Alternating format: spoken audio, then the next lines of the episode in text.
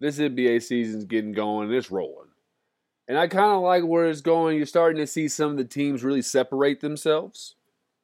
And I like how some of these teams are doing so. I don't know if you guys remember, but a couple weeks ago I told you that the Phoenix Suns are probably the best looking big three as far as newly acquired. Even though Bradley Beal is out with a back problem, you still see the potential because of what Devin Booker and Kevin Durant are able to do.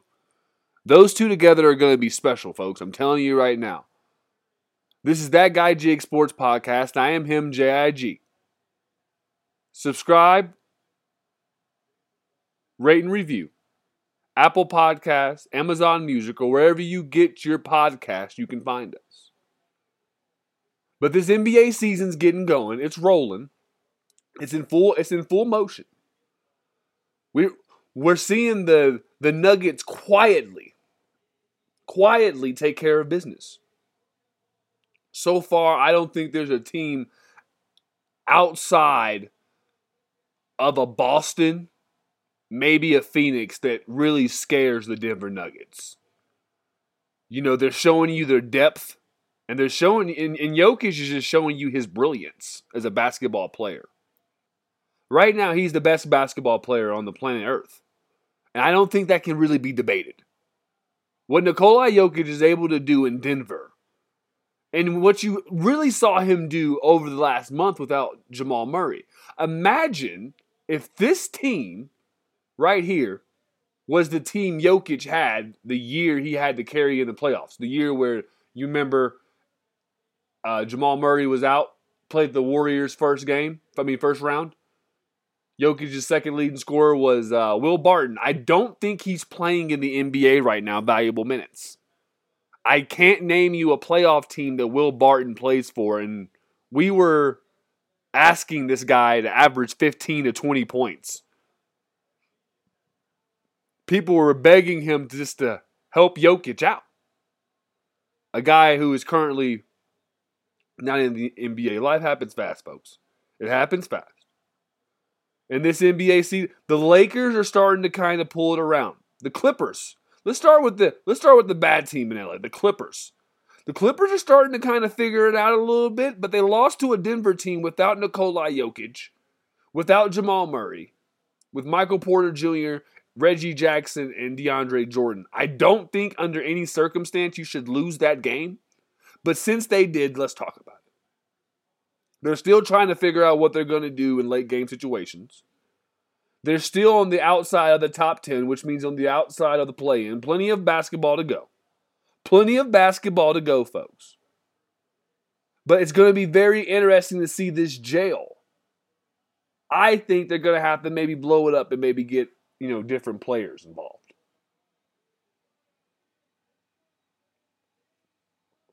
I think maybe just maybe, they're going to have to make a couple more roster moves for this thing to be successful with the Clippers.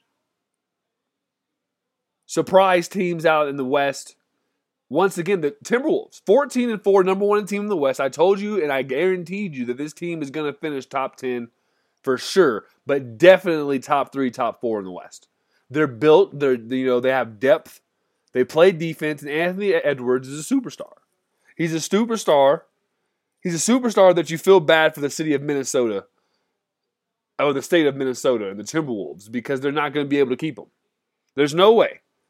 A big city, LA, New York, somebody's going to get Anthony Edwards. You know, he's from Atlanta. The Hawks could be in play. So that's what sucks for Minnesota, but that, that's why they have to strike while the iron is hot. They have to strike while the iron is hot. And the iron is it's it, it's glowing. It's glowing, and there's no better time to mold and mend, bend and mold than when the iron is glowing red hot. I like what Minnesota's doing. The Thunder just beat the Lakers. Beat them handedly. The Thunder are one of those teams, man. I'm telling you, this team, depending on who they get matched up with in the playoffs, they can make something happen. They could really make something happen depending on who they get matched up with. The Dallas Mavericks play a lot of offense, no defense. No, those are my three t- surprise teams out west right there. Those three are my surprise team out west. the Dallas Mavericks, the Minnesota Timberwolves, and the OKC Thunder just because of how fast they're doing it. Okay? And they're surging, they're surging up the standings.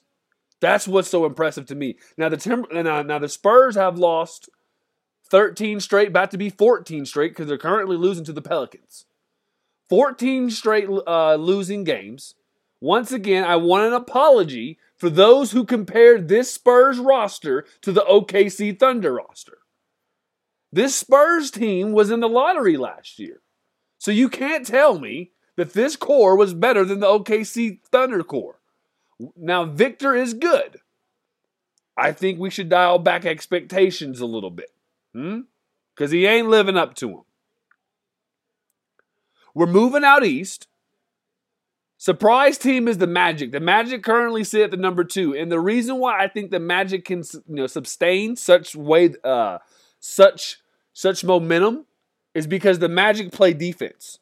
The Magic are starting the game with playing defense. They're not coming out here and trying to outscore you. They're just playing defense. They're playing defense, and the offense is taking care of itself. Which that's a good way to play. That's a good way to play. You can always rely on defense.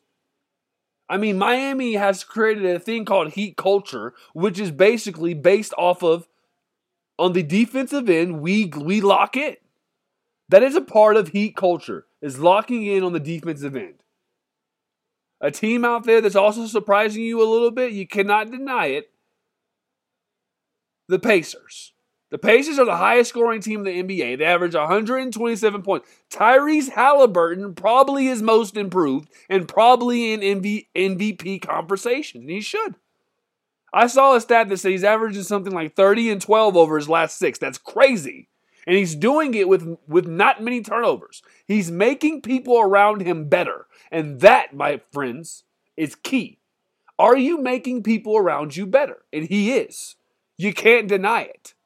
Tyrese Halliburton needs to be on everybody's radar for most improved and maybe a little MVP, depending on what the Pacers do. If the Pacers find themselves inside the playoffs, outside, if they're not in the play in, you can look for a Tyrese Halliburton to possibly be in the MVP conversation. And he should. If the Pacers are a top five in the East, he should be in, in the MVP conversation. Now, once again, I'm asking, what are we doing in Cleveland? When is Donovan Mitchell going to be on the move? I'm asking the same thing about Chicago for sure. 6 and 14. We got to get DeMar DeRozan out of there. We got to get Debo out of there. This is crazy. They have a lot of talent on that Chicago team to be 6 and 14. 6 and 14, guys. I'm not making this up. But back to the surprise teams. I like the way the Philadelphia 76ers are playing post James Harden. I kind of feel like maybe James was the problem. I've talked about this before how when you have a James Harden, you have to change not only what you do on the court, but off the court, he affects the coaching staff. He is indeed the system. He did not lie to us. James Harden is indeed the system. So when you see the 76ers post James Harden, you're seeing continuity in a team. You're seeing Tyrese, uh, Tyrese Maxey getting double doubles and assists. You're seeing Joel Embiid getting triple doubles. You're seeing these things. And what I'm telling you is Tobias Harris, De'Anthony Melton, these are two guys that I like around my stars. These are two guys I like around my stars. I feel like that the 76ers are trying to take a page out of the Nuggets book. Get two good players, two superstars, and surround them with solid role players. And Nick Nurse is a guy that is going to depend heavily on his starters. So with Tyrese, uh, with, with Tobias Harris, and De'Anthony Melton, you got two solid, two solid starting up guards right there. Two solid. So I really like what they have going over there in Philly. Look for them to get some traction and maybe move up in, in, in the standings. The Brooklyn Nets are doing pretty good for having not really a household name superstar. They're doing pretty good. That's a team that has strength in numbers that they are able to acquire a superstar via trade, via free agency. Brooklyn is a destination. That's a team that can be very interesting and very good. Spencer Dinwiddie, Cam Johnson, Malik Bridges. Those are three guys that if you put a superstar on that team, watch out. And that's the thing about the NBA. All this stuff can happen at any time because of how of how how player oriented the league is. They've allowed these players to pretty much set the precedent that they get to decide where they go, even though they sign these contracts. These contracts are pretty much saying, I'm guaranteeing I'm going to get my money, but that's not saying that it's guaranteed that this team is going to be the one to pay me. That's just letting you know that's how much money I'm going to get. It doesn't matter who pays me, because depending on how I feel, I'm going to go to a new team.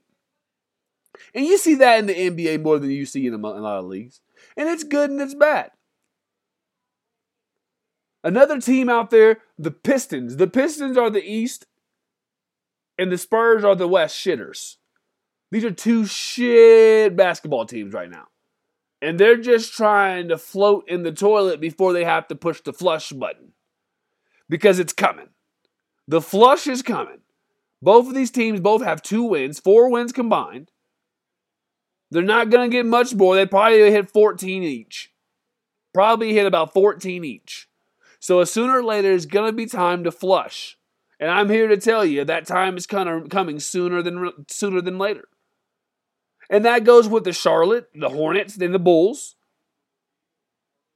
But the team I always talk about is the Cavs, man. We we got it. They they're they're in no man's land because they're not supposed to be in the play-in, but here they are, firmly sitting there.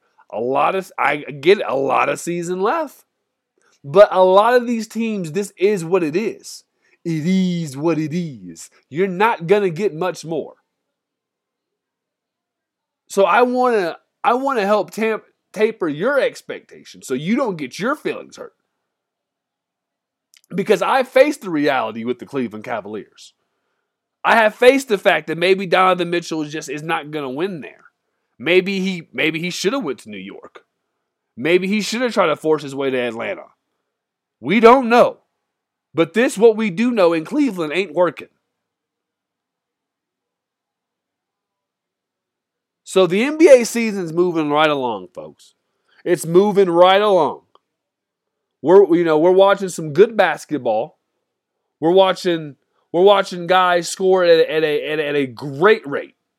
Right now, Joel Embiid is, is leading the M- NBA in scoring, followed by Kevin Durant and then Luka, De'Aaron Fox, and Shai.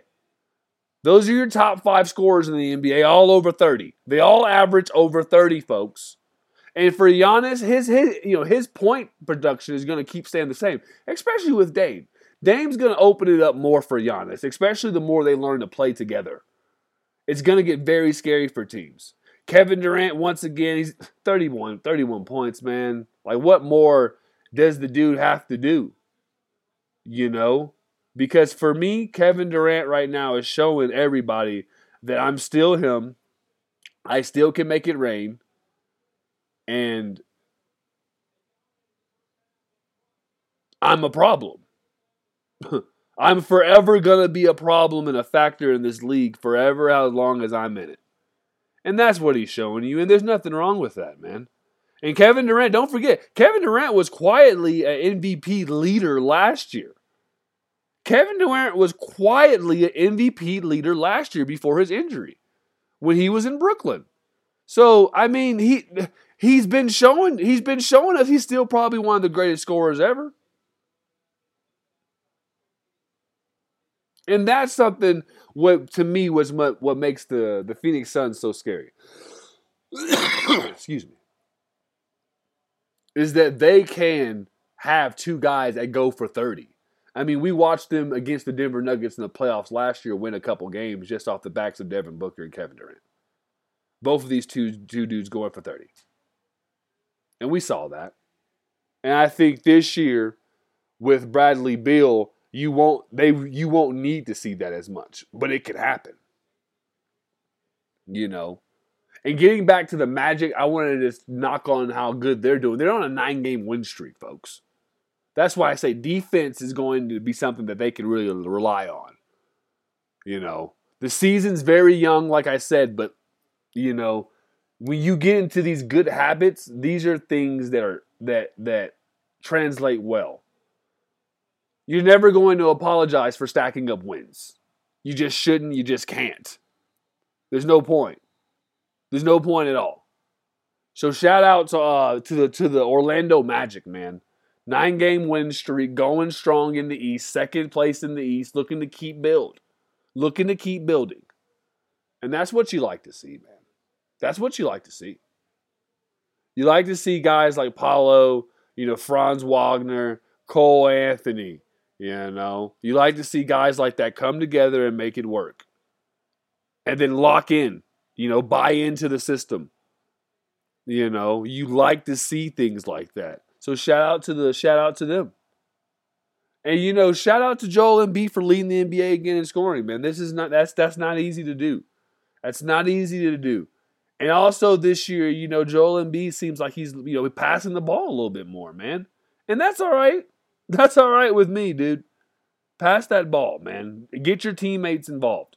Because, you know, Nick Nurse leans on his superstars. He leans on his superstars. So I look for him to lean on Joel Embiid.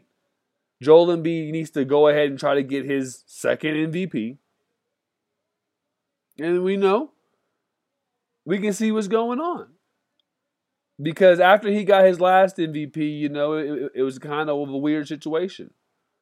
So now, so now we're wondering. Now we're left wondering. So, but this is that guy Jig Sports Podcast. I am him, JIG. The NBA is in full motion. We'll be back checking in. This is the last leg of our trilogy. This is the last leg of our trilogy. We gave you college football, we gave you NFL, and now this is the NBA. We're going to be tuning back in with more NBA talks. Once again, this is that guy Jig Sports Podcast. Peace.